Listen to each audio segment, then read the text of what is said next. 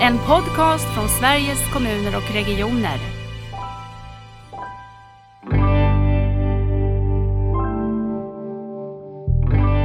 Utan att detta är ju, detta är ju en förändring som är på riktigt och som skapar värde och som, som kan göra att det blir bättre för alla.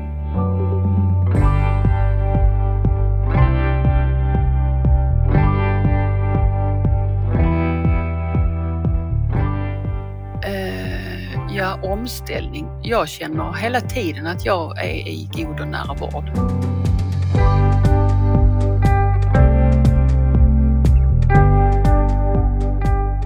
Genom ett målmedvetet arbete leder Cecilia verksamhetens utveckling för att möta framtidens behov och visa vägen mot nya arbetssätt som möjliggör nära vård.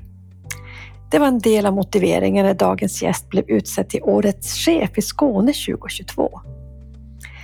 Så i dagens avsnitt så ska vi prata om ledarskap, vad som krävs och hur man gör för att leda en så stor transformation som omställningen till nära vård innebär. Och vi ska göra det med en gäst som verkligen gör det här varje dag. Så välkommen till Nära vårdpodden Cecilia Persson. Du är verksamhetschef i Svalövs vårdcentral i Region Skåne. Välkommen! Det stämmer. Tack så mycket Lisbeth. Jätteroligt att få vara här. Alltså, kul att jag äntligen får prata med dig. Jag sa när vi träffades och kopplade upp oss här att jag har lyssnat på dig och läst eh, om dig, men vi har inte pratat med varandra på det här sättet. Så jag ser verkligen fram emot det här samtalet. Och starta som vi brukar starta i Nära vårdpodden. Berätta, vem är du? Ja, när jag tänker på det så tänker jag att jag är jag känner mig som en resursstark person mm. som vill vara med och skapa ett tryggt samhälle. Det är samhälle som jag vill leva i eh, och där man tar hand om varandra och eh, där alla har lika värde och alla, alla ska få en plats. Oh, fint. Och jag, jag känner mig full av de resurserna som jag vill eh, kanalisera på alla möjliga sätt för att vi ska ja, gå mot eh, ett sådant samhälle. Var kommer de resurserna ifrån? Har du funderat på det? Jag tänker att det är kanske för att jag har stor kontakt, eller vad ska jag säga, nära kontakt jag använder ordet nära, med mitt hjärta. Mm. Det som finns där inne. Eh, jag lyssnar mycket på mitt hjärta. Eh, och sen har mina föräldrar, min uppväxt bestod mycket av eh, samhällsengagemang. Mm. Mina föräldrar var engagerade i samhället så det har pratats mycket vid middagsbordet. Så mycket kommer nog därifrån intressant det här med att det ska vi prata mer om, tänker jag, det här med att eh, lyssna på sitt hjärta och vad det betyder i ledarskap. För jag tror nämligen att, eller är helt övertygad om att det är otroligt centralt och eh, om man får tag i det och vågar lita på det så blir det också ett väldigt starkt redskap i ledarskapet. Vad gjorde dina föräldrar som, eh, när ni hade ett sådant samhällsengagemang? Ja, min pappa har ju varit aktiv politiker och eh, satt ett tag som kommunalråd i Svalövs kommun. Mm. Eh, och min mamma jobbar som lärare mm. eh, på eh, eh, högstadiet. Och du valde sjukvården. Vad, berätta lite om din barnasåda. Eh, jag tror att det, att det kom från att min bror var sjuk när han var liten och jag var med på sjukhusbesök och så. och att det väcktes en nyfikenhet. Eh, och sen får jag börja min bana på barnkliniken i Lund. Mm. Eh, så jag tror det kommer därifrån. Just det. Vad gör du när du inte jobbar? Jag älskar att umgås med min familj. Jag har två barn och man, eh, mm. två hundar. Mina föräldrar lever fortfarande så de vill jag ju vara med så mycket som möjligt och även mina syskon. Det är mm. där jag hämtar min energi. Just det. Ja, lite grann bara för att sätta Svalöv på någon karta, för det kan inte jag. Hur, hur, hur stort samhälle är Svalöv? Eh, 14 500 ungefär bor i Svalövs mm. kommun. Det är en stor kommun till ytan, eh, många småorter. Eh, och man säger att det är Sverige i miniformat. Alltså, På vilket sätt? Eh, med ålder och, och eh, sjukdomar och så. Att det är fördelat mm. som typ när man pratar CNI och socioekonomi och så. Ekonomi. Ah, så att det är Sverige i ett miniformat. Ja. Jag tänker så här, berätta lite grann om din relation till omställningen till nära vård. Eh, vad är den?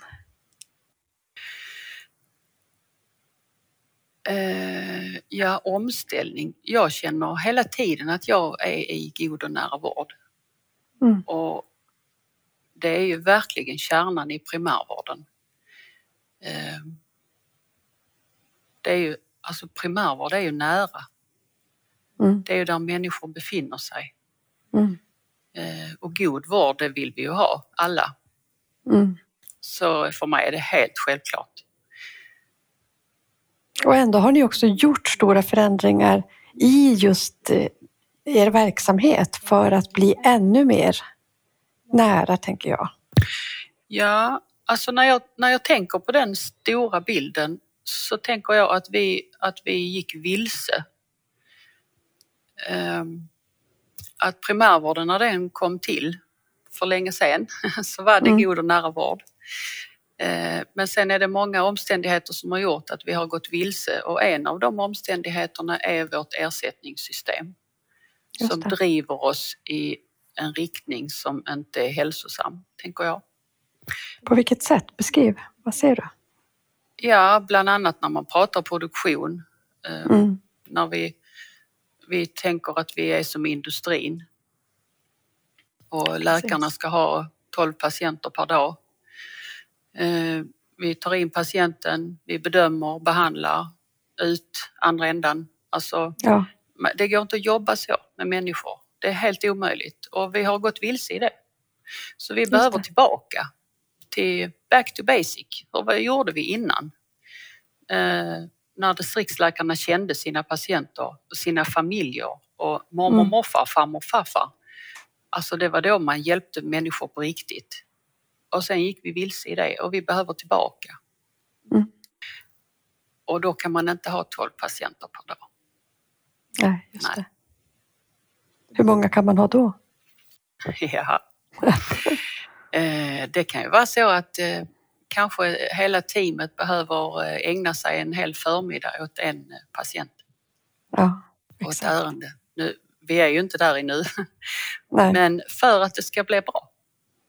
Mm. För att det här duttandet med akuttider vi tittar ju på mångsökarna, de kan ju ha 10-15 läkarbesök. Vad gör man på de här läkarbesöken? När man konstaterar att det, det är inget akut som behöver åtgärdas så kan patienten gå igen. och kommer tillbaka sen ganska snabbt. Så man kommer ju ingenstans. Nej. Jag tänkte du ska, Linda Hunter som är en eh, sjuksköterska som jobbar i din verksamhet eller er verksamhet har ju varit med i Nära vårdpodden en gång och vi har fått höra lite grann om ert arbete. Men jag tänkte du ska få berätta lite om den igen. Det kan vara lyssnare som inte har lyssnat på just det avsnittet men också höra din, din beskrivning. Men jag tänkte om du bara sätter in er vårdcentral eh, på något sätt i, den stora bilden. Berätta om hur stor är den, hur många patienter har ni och, och kan du säga lite grann om det först? Mm. Eh, vårdcentralen är ju medelstor, eh, kallar man den. Vi har eh, nästan 11 000 listade. Mm. Eh, och vi har ju gott om personal, vi är nästan 50. Eh, just nu så har vi gott om läkare och Ja, vi har ju fysio på plats och dietist på plats och arbetsterapeut. Vi tycker att vi har alla som vi behöver ha för att hjälpa våra patienter. Och det är också intressant för att eh, någonstans så har ni ju, tycker jag, kommit i den här spiralen, den, den, positiva spiralen. För det tänker jag mycket på i ledarskapet också, att det är ju svårt när man är i, precis som du sa, att man går vilse. Och då hamnar man ju ofta i en spiral som går åt andra hållet. Och då blir det svårt att rekrytera och då blir det ännu svårare att rekrytera för då blir arbetsmiljön sämre. Och, och hela tiden den här spiraleffekten. Och, och som jag förstår det så har ju ni faktiskt hamnat i den andra spiralen, att det också är roligt att jobba hos er och fina resultat och då kan man rekrytera. Jag tänker på att ni är många och, och har det ni behöver på plats. Mm. Det kan inte alla säga idag i primärvård. Men berätta lite om, om Svalövsmodellen. Vad, vad är det för någonting? Och hur kom den till? Ja, alltså ledningen presenterar ju Alaska-modellen för oss. Jag kommer inte ihåg vilket år det var, men det var ju något år innan pandemin. Eh, och vi sprang ju så fort här så vi hade väl inte riktigt tid att lyssna på det. Eh, utan det var något nytt de kom med, typ. eh, men sen kom ju pandemin. Och då helt plötsligt så var ju jag på plats. Jag älskar att vara på plats. Jag vill ju vara mm. här hela tiden. Jag tänker också att jag gör bäst nytta här och mina anställda säger ju att jag är bäst när jag är här. Eh, och det var jag ju när pandemin kom. För då blev ju alla möten och allting inställt. Och i, det, i samband med det så eh, kom Linda och hade lite energi över och ville liksom, ja men du ska vi inte börja titta på detta? Absolut. Och så började hon ju researcha och, eh, och sen bara började vi. Så och hur började ni? Vad, vad gjorde ni? Eh, ja, eh, det det började med var att vi började med små team. Vi delar ju in vårdcentralen i fyra delar. Mm. Och så försökte vi placera personalen i ungefär lika grupper. Och så patienterna då fick ju en tillhörighet i ett team. Och sen så skickade vi ut brev till invånarna så de fick informationen. Och sen började vi så smått. Och vad har, det, vad har det lett till? Hur jobbar ni? Om du ska säga, hur ser en arbetsdag ut idag på Svalövs vårdcentral? Ja, när vi hade hållit på ett år så införde vi ju teamtelefoner. Mm. Ehm, och, och där vi, det vill vi utveckla ännu mer, för där ser vi ju verkligen att det blir bra. Eh, när man kan, eh, patienten kan ringa direkt till sin teamsköterska. Eh, så det önskar vi ju varje dag att de ringer till sin teamsköterska. Sen har vi ju rond två dagar i veckan. Okay. Och det är också för att vi ska upprätthålla vårdgarantin. Som vi har det på tisdagar och torsdagar. Och då sätter man upp sitt ärende där och då samlas hela teamet och eh, går igenom ärendena tillsammans. Med allas, allas kompetens tittar på ärendet och eh, det som händer är ju också att vi höjer ju allas kompetens som är där. För de ja, lyssnar ju på hur de andra resonerar och kan lyssna på deras, eh, deras input från, med hjälp av deras kompetens.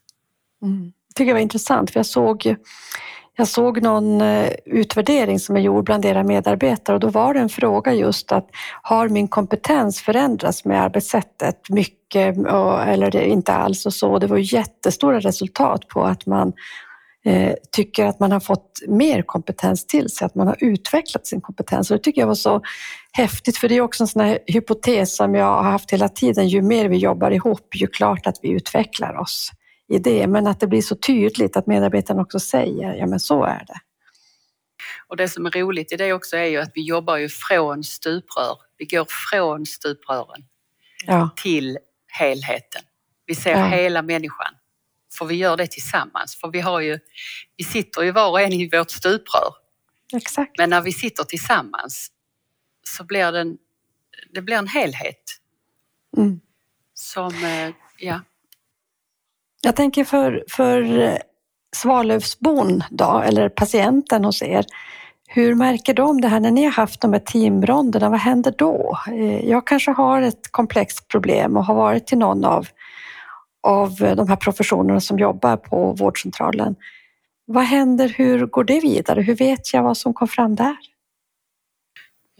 Ja, alltså vissa, vissa patienter är ju så involverade i detta nu så de kan ju ringa till sin teamsköterska och säga att eh, du, nu har jag fått ett nytt problem här. Kan ni inte ta det på ronden på tisdag? Ja, underbart. och, och så gör de det och sen så återkopplar ju någon. Mm. Det beror på vad, vad ärendet gäller men någon återkopplar ju alltid efter ronden till patienten. Just det. Och det kommer man ju överens om. Vissa vill ha det på 1177 bara som ett meddelande och vissa ja. vill ha kontakt via telefon. Och, så det kan vara lite olika. Eh, jag tänker också, när jag tänker nära vård så tänker jag egentligen fyra stora fokus. Det ena är personcentreringen, om jag tänker utifrån invånarnas perspektiv. Personcentreringen, det är det samordnade, den här helhetssynen, man får ihop olika delar.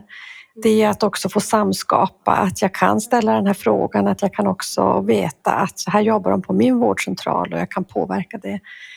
Eh, sen är det också det proaktiva och förebyggande arbetet och där gjorde ju också Alaska jättemycket och har gjort och fortsätter göra och det vet jag att ni också eh, har funderat en del på. Hur kan man jobba med livsstilsfaktorer? Hur kan man jobba med civilsamhället, kanske med företagen? Jag vet att ni jobbar med Coop och ICA. Berätta något om det. Ja, alltså vi tänker ju att det här uppdraget med folkhälsan Mm. Det, alla behöver ju vara involverade i det. Eh, ICA, Coop, kommunen, ja. skolan. Alltså, alla behöver hjälpas åt. Mm. Eh, för att det, det gynnar ju alla och, och det drabbar alla. Eh, så vi har ju börjat att prata lite med ICA och Coop, eller Linda, vår ja. dietist, ja. om att promota eh, nyttiga saker och gömma undan onyttiga saker. Just det. Eh, och jag vet eh, en ICA-butik eh, vill ju gärna inte ha, eh, visa att de har snus och cigaretter utan eh, gömma undan det och så eh, lyfta fram eh, frukt och grönsaker och fullkorn och så. Så att man hjälper, att vi hjälper våra invånare när de kommer och har bråttom och bara ska in och handla någonting och ja just det. Att man får ett tips om det här är bra för dig. Ja, precis. Ja, det är fantastiskt för det är klart att vi jag tänker mycket att hälso och sjukvården, det handlar ju inte bara om mötet när jag kommer för att jag har ett problem eller någonting som jag behöver diskutera utifrån min hälsa, utan att hälso och sjukvården också har en roll i samhället. Jag tänker på din start på det här samtalet om det här att brinna för att förändra samhället också. Där tror jag hälso och sjukvården ska kunna ta en mycket större plats i att, med, med, att man har kunskap, att dela med sig av kunskapen till ICA-handlaren och Coop-handlaren och det kanske har andra delar i samhället också. Ja, jag tänker också att vi behöver hjälpa våra invånare för det, det är inte lätt. Eh, alltså, livet kan vara tufft ibland och det är bråttom och man springer för fort och så och då är det lätt mm. att springa förbi godishyllan och ta någonting i, i förbifarten istället för mm. att göra det där som, är, som gör gott för ens hälsa. Mm. Eh, och kan vi hjälpa invånarna med det så vi har mycket att vinna med det. Mm. Ja, verkligen. Eh, jag tycker också att det är spännande att ert sätt att jobba, det får ju också spridning. Jag vet att det är ett stort antal vårdcentraler i Region Skåne som är intresserade eller som har på olika sätt startat. Eh, vad tänker du om det, den här succén ni har gjort faktiskt? Ja, det känns ju helt fantastiskt att vi kan vara med och påverka alltså, i hela regionen mm. eh, som det nu sprider sig. Eh, mm. och, att, och att vi kan ha liksom gjort lite, tagit hand om lite barnsjukdomar. Kan du ge exempel på sådana? Vad var det för någonting? Barnsjukdom. Barnsjukdom. Ja, vad tänkte du att vad, vad var det ni såg som ni har fått utvärdera och säga här får vi nog skruva lite i eller? Ja, alltså, ja, man kan väl säga att vi har skruvat hela tiden men, men just det att förklara för dem som nu ska gå in i det att vi har kunnat liksom leverera lite filmer och lite känslor och eh, saker som blir bättre så att de inte behöver vara så rädda för att prova. Nej. Um, sen, ja, vi har inte stött på så mycket barn, barnsjukdomar. Uh, för, för det har, det har ju visat sig att det har ju varit så bra från början så det har inte varit, uh, det har inte varit några svårigheter egentligen. Men fast det är ju alltid svårt att ändra arbetssätt. Mm. Men, uh, men det var ju det var ganska omedelbart som personalen kände att eh, vi gick åt rätt håll. Att det var rätt riktning. Och sen var det ju så när de kände att ja men detta blev ju bra eh, och det blev bättre för patienten. Då fick de ju en massa energi ja, och glädje och, och, bara kolla här hur bra detta blev. Och då skapade det ännu mer energi och ännu mer glädje. Så, för det är ju det är ju därför de har utbildat sig, för att de vill göra gott och skapa mm. värde. Mm. Men när man går vilse i ett system som gör det, det svårnavigerat och det är trångt och det finns ingen utrymme för kreativitet, man ska bara producera. Då tappar man den glädjen och då blir allting svårt och jobbigt och oh, man suckar och stönar istället för att när man ser att det verkligen blir bra för den här patienten så frigör det en massa energi. Mm. Oh, då vill jag mer av det. Mm. Så det sköter sig själv liksom. Det är magiskt att se personalen förändras. Det är ju, det är ju ja. fantastiskt. Och jag tänker att precis där tycker jag jag möter, men jag möter bara de här små gnistorna av det när man får prata om just de här sakerna. Vad är det som skapar värde? Hur vill man ha det? Och få känna att det är ju det här jag utbildade mig för en gång i tiden. Och att få vara i den, det tänker jag på spiralen där igen, att vara i den på något sätt uppåtgående trenden, att det här faktiskt eh, bara ger mer och mer eh, energi och kraft eh, när man ser att patienter är nöjda. Men vad har ni slutat göra? För någonting måste ni ha slutat göra. Vad gör ni inte idag? Eh, vi har inte så bråttom. Eh, vi tänker efter före. Eh, vi försöker ta ett djupt andetag eh, innan vi springer på. Ehm, jag tänker också att vi ser, vi zoomar ut lite. Alltså vi, jag vet inte om man ska förklara det, men från, från, att, från att ha sett, från att titta i stuprör eller eller man ser den lilla bilden bara, vi ska bara lösa detta nu.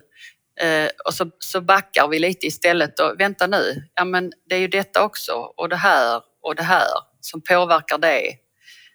Eh, Exakt. Ja.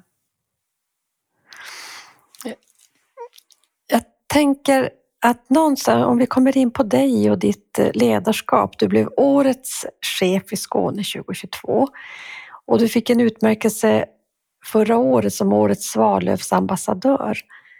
Eh, vad är det som du har med dig i ditt ledarskap? Hur skulle du vilja beskriva ditt ledarskap? För någonting gör du som är rätt.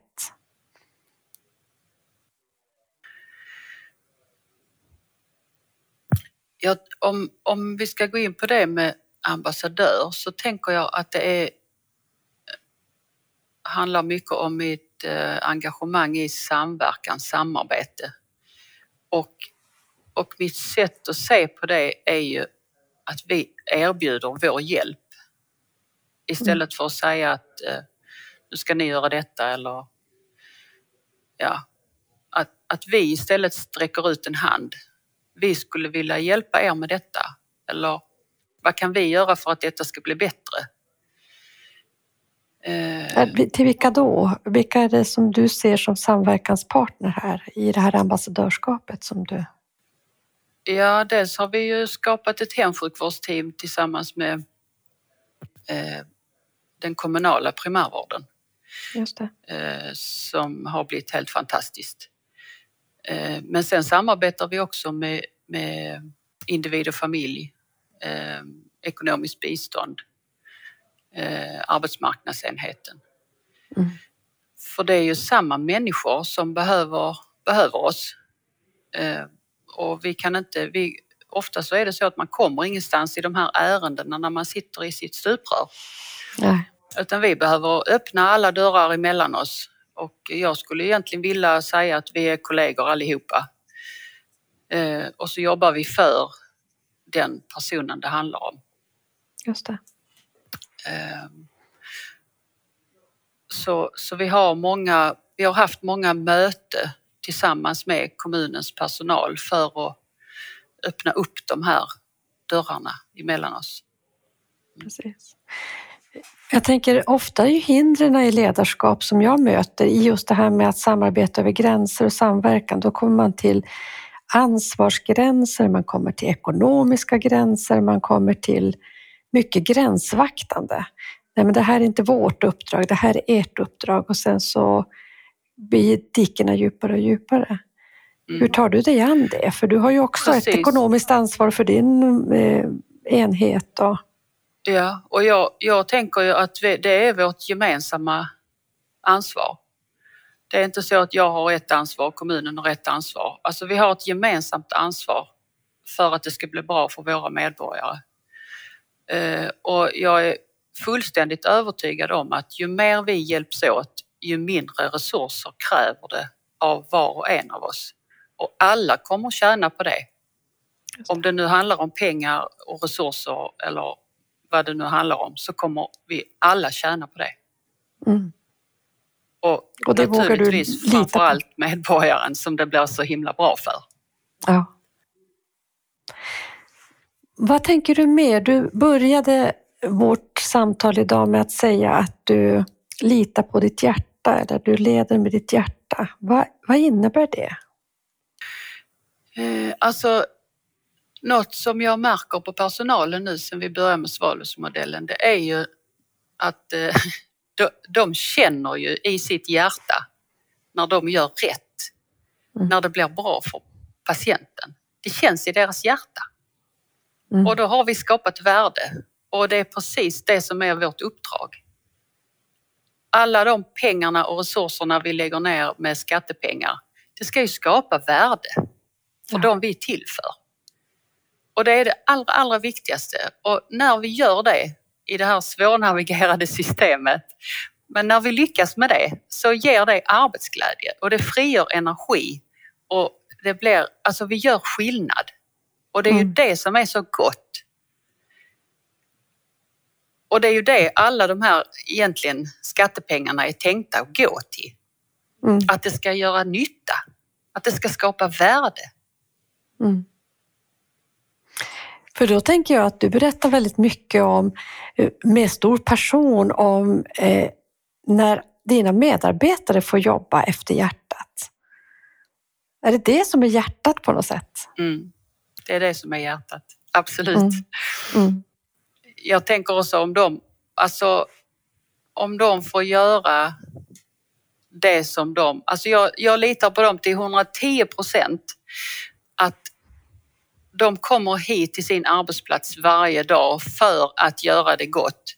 Men jag har inte tidigare haft förståelsen eller, eller eh, kompetensen till att, till att hjälpa dem att göra det. De har inte haft de förutsättningarna. Utan de har bara suttit och, och skyndat sig allt de kan för att göra så gott de kan. Och det skapar ingen arbetsglädje. Och det blir inte bra för patienterna. Det är bara bråttom och det är snabbt och det är fort och det är... Ja. Så nu känns det ju så himla bra att jag kan erbjuda dem det. Mm.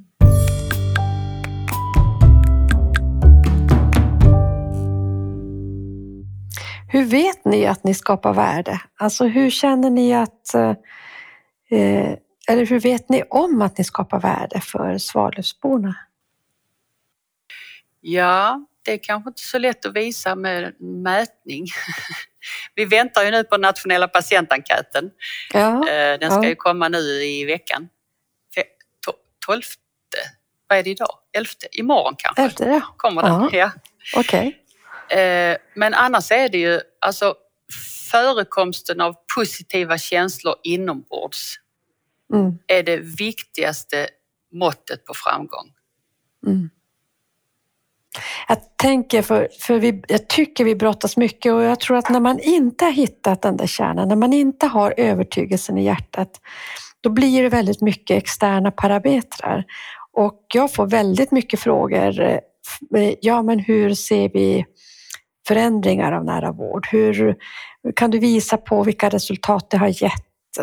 Och då blir det väldigt mycket numbers, alltså vilka siffror kan vi visa på? Och det är svårt att, att fånga siffror på det här tycker jag. Vi är inte riktigt bra på det i Sverige men det är inte vi är så bra på runt om i världen heller har jag förstått. Alltså det, vi, det som vi absolut kan säga det är ju, eh, alltså det säger ju forskningen hur viktigt det är med kontinuitet. Mm.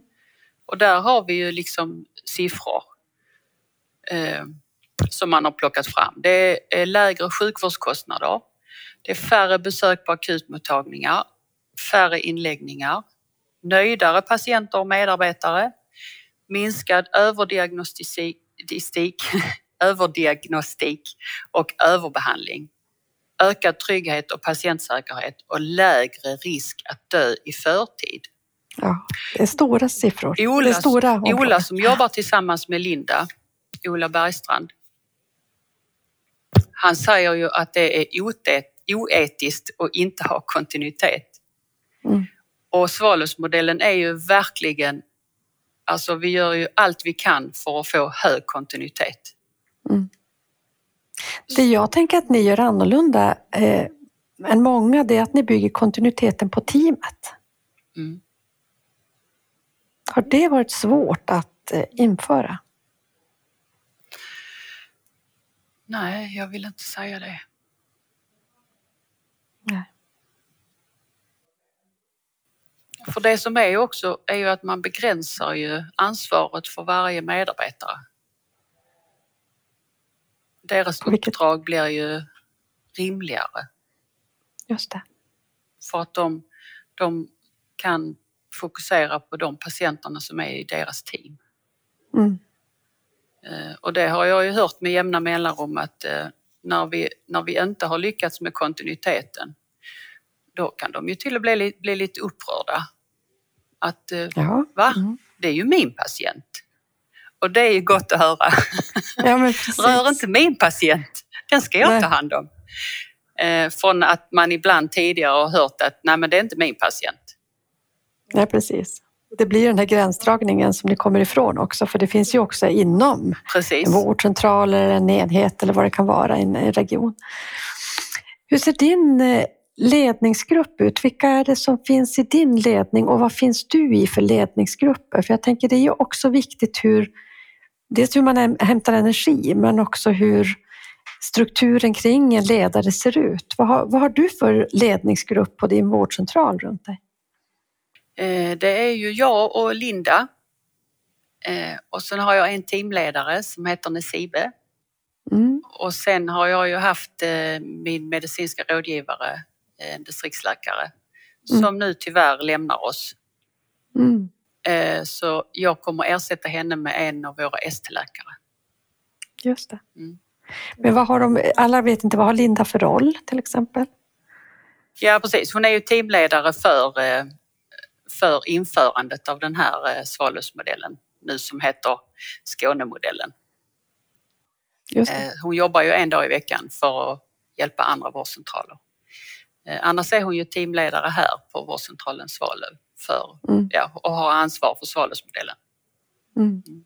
Jag får ju bara säga när du säger Svalövsmodellen som blir Skånemodellen, det blir också Sverigemodellen för ni har ju ställt upp och sagt att eh, vi kan, vi kan dela det som ett av våra fyra eh, nya arbetssätt som vi tycker ska kunna storskaligt spridas i Sverige. Så det blir väl också Sverigemodellen snart. Fantastiskt. Ja. Ja, det är jätteroligt. Eh, och sen finns ju du, tänker jag, i en ledning, någon primärvårdsledning eller jag kan inte Region Skånes organisation, men du finns i en ledningsgrupp du också tillsammans med din chef.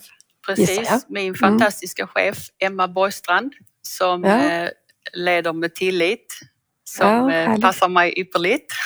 Mm. hon stöttar ju verkligen det här arbetet och sen eh, chefen ovanför, Sofia Ljung, Mm. Eh, hon är också med och stöttar i detta arbetet. Så eh, ja, jag har tillit hela vägen upp. För jag tänker också att det är ju väldigt viktigt när vi ska förändra ett system. Nu gör ni det med primärvården som nav, ni gör det som kärnan i hälso och sjukvårdssystemet förändras. Att också andra delar i vårdsystemet eh, supportar det eller hänger med eller i alla fall att man inte har motstånd uppåt utan att man känner att man får det stöd som du beskriver att du har. Tänker du att det också, vad spelar det för roll för dig?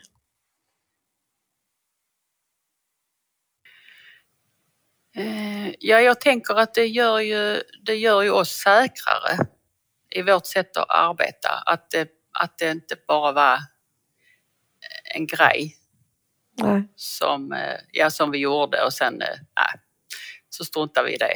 Ut, utan att detta är, ju, detta är ju en förändring som är på riktigt mm. och som skapar värde och som, som kan göra att det blir bättre för alla. Mm. För, för det blir bättre både för personalen och för patienterna och vi tänker också att, att man använder mindre resurser eh, och det kräver mindre pengar.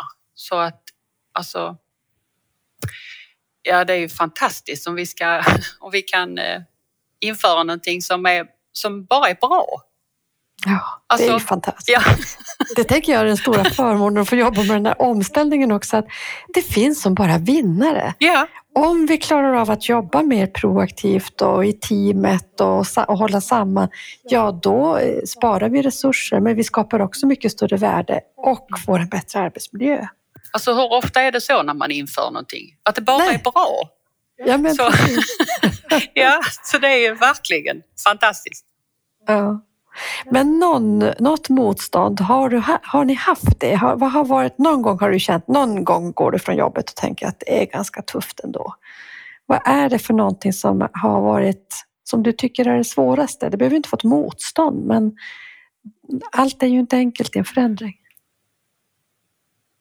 Alltså i själva förändringen för att införa Svalövsmodellen eh, kan jag inte hitta något motstånd.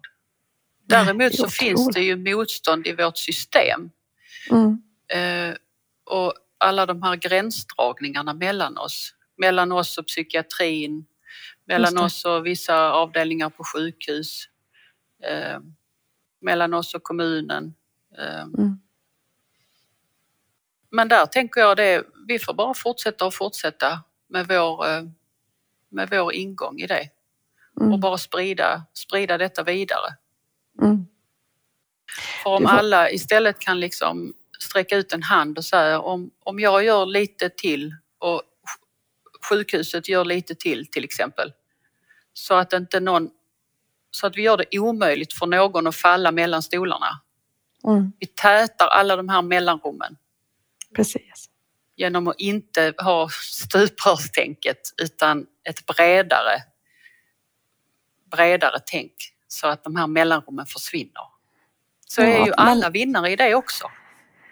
Verkligen våga vara mellanrumsarbetare och då ja. spelar ju ledarskapet stor roll. Att man också leder med tillit som du säger, att man vågar säga att det är uppdraget. Jag vet att Alaska jobbade ju väldigt mycket med, eller jobbade, gör, jobbar med principer som gäller hos dem? Vad är det för någonting som kännetecknar vår verksamhet? Har ni tänkt på det sättet? Eh, rent att sätta upp så här eh, principer för att vi utgår från människan eller vi jobbar i mellanrummen eller är det bara någonting som kom naturligt?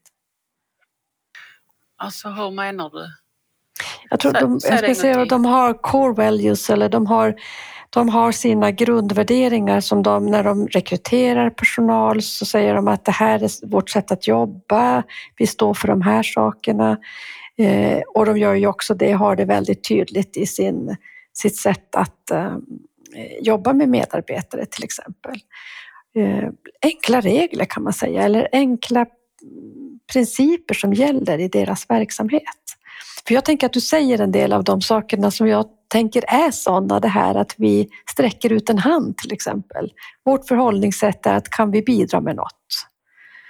Eh, men de har ni inte satt ner så, de bara finns som jag lyssnar in eller har ni sådana på papper? Eh, ja, nej det kan man väl inte säga att vi har på papper men vi, vi pratar ju, alltså när vi rekryterar i Svalöv nu så mm. pratar vi ju om det här i rekryteringsprocessen. Ja.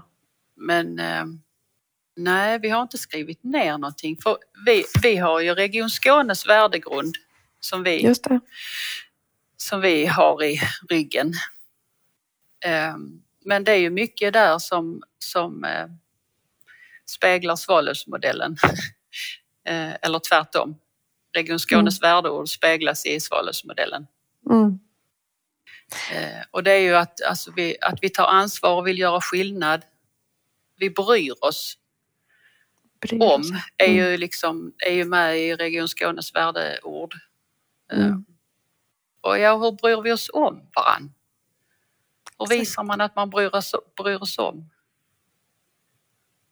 Mm. Ja, och sen att vi vill och vågar. Vi, vi är modiga och nyfikna. Det är också Region Skånes värdeord.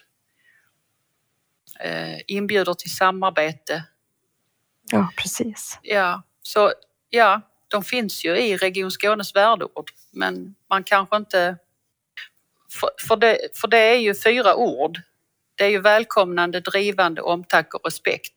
Men de är ju förklarade, de orden. Eh, med flera meningar. Och, och, i de förklaringarna så hittar vi ju Svalövsmodellen. Mm. Eller de jag tänker också att det ni, Jag tänker också att det ni gör, det är att verkligen göra någonting med de orden. För ibland kanske vi är lite slarviga. Vi tänker att det är klart för att det står på ett papper. Mm. Eller vi tycker inte att de vi tar inte ansvar för att de speglas i verksamheten och egentligen har vi ju väldigt både, som du var inne på i början, så starka drivkrafter i att få jobba i den här fantastiska sektorn som spelar så stor roll för så många människor och som spelar stor roll för vilket samhälle vi har. Och att inte ta vara på något sätt på dem och sådana här ord som också ska spegla den här sektorn på ett bra sätt. Att göra någonting av dem. På riktigt. Men, men där tänker jag också det här ordet nära. Mm. Det har sån stor betydelse Mm. För, för detta är Region Skånes värdeord. Och de är, mm. det är Region Skåne ganska långt borta ibland. Mm. Men om, och jag hör mig själv säga ibland när vi inte lyckas göra det som vi vill. Nej. Då brukar jag säga, men det är inte Svalövsmodellen. Det här är Svalövsmodellen. Och så förklarar jag. Och då är det lättare, det är närmare medarbetarna Ja. ja, just det, det är ju så vi jobbar. Exakt. För Region Skåne är ganska långt borta. Ja, visst. Så det är ju hela tiden nära, nära, nära, nära. Alltså ja. vad gäller oss och vad, vad är det vi ska göra här? Just det. Eh, när det är för stort avstånd så tänker jag att personalen kan inte riktigt identifiera sig med det. För att det är Nej. för stort och det är för långt bort och lite abstrakt och så. Men om vi kan ta det till oss, ta det närmare då är det helt, det, det är mycket lättare att förmedla det och det är mycket enklare att de kan ta det på allvar. För mm. det är så vi gör här i Svalöv. Mm. Vi kanske inte bryr oss så mycket om liksom hela Region Skåne i, i det stora så, utan det, det, gör, det är det, i det lilla, i det nära. Och det är där mm. vi gör skillnaden. Sen mm. så blir det ju i det stora. Men vi kan inte vara i det stora, utan vi måste Nej. vara nära. Och värdet skapas ju i det nära. Precis. Fast jag tycker du säger någonting som eh, jag har grundat på som en väldigt viktig uppgift för en ledare och det är att vara översättare. Mm. Eh, jag kallar det så. Att översätta det här. När vi gör så här, då gör vi ju Svalövsmodellen. Då gör vi ju nära vård. Mm. Eh, för att, att ha den rollen, men också kanske säga att när vi gör så här, då, då gör vi ju det inte. För vi skulle ju göra det på det här sättet. Exakt. Mm. Att vara där och det är klart att då är väl det här som du var inne på också i början, det här närvarandet, att vara på plats. Att finnas eh, där i vardagen och kunna vara den översättaren och känna sig så kunnig om sin egen verksamhet. Att man verkligen är där och fångar det som är vardagen. Mm. För var tycker du att du har dina möten med medarbetarna? I, när är du de här översättarna? När säger du det där? Det är jag ju när det händer. För det är mm. då man kan påverka. Mm. Alltså att prata på ett APT och tro att folk ska gå ut och göra det som jag försöker förmedla. Ja, händer det? Ja, kanske någon gång. Mm. Men när jag hela tiden är närvarande och hör när mina medarbetare pratar. Och när, jag, när de säger någonting fint som har hänt och, och någonting som har blivit bra. Och jag kan vara där direkt och förstärka det och säga oh, oh vad bra. Och detta måste du berätta. Och kan du ta det på morgonmötet? Och detta måste vi göra mer av. Och, Just det. och samtidigt när det händer saker som jag inte vill när vi råkar gå åt fel håll eller råkar säga fel ja. saker eller råkar göra något som inte blir så bra. Då gör vi det mindre. Eller mm. kanske kan lära oss någonting av det. Men det. jag försöker vara väldigt tydlig med att det är inte Svalövsmodellen. Så ska vi inte jobba. Nej. När vi gör så här blir det inte bra. Mm. Men sen istället lägga till att utan det är så här och det är då det blir bra. Och det är ju ett arbete som man måste hålla på med hela tiden på plats. Mm. Och hela tiden höra om vi, om vi är ute och cyklar. att man kommer upp, upp ur diket direkt och, och går rätt, rätt väg. Ja. Hela tiden vara intresserad, hela tiden vara nyfiken, mm. hela tiden vara... Och fånga alla de här bollarna som är positiva och ja. göra dem större. Ja. Mm. Om du fick önska någonting nu eh, av eh, politiken, det kan vara i Skåne, det kan vara i Sverige eller av makthavare om vi säger så. Vad skulle du önska hände med hälso och sjukvårdssystemet?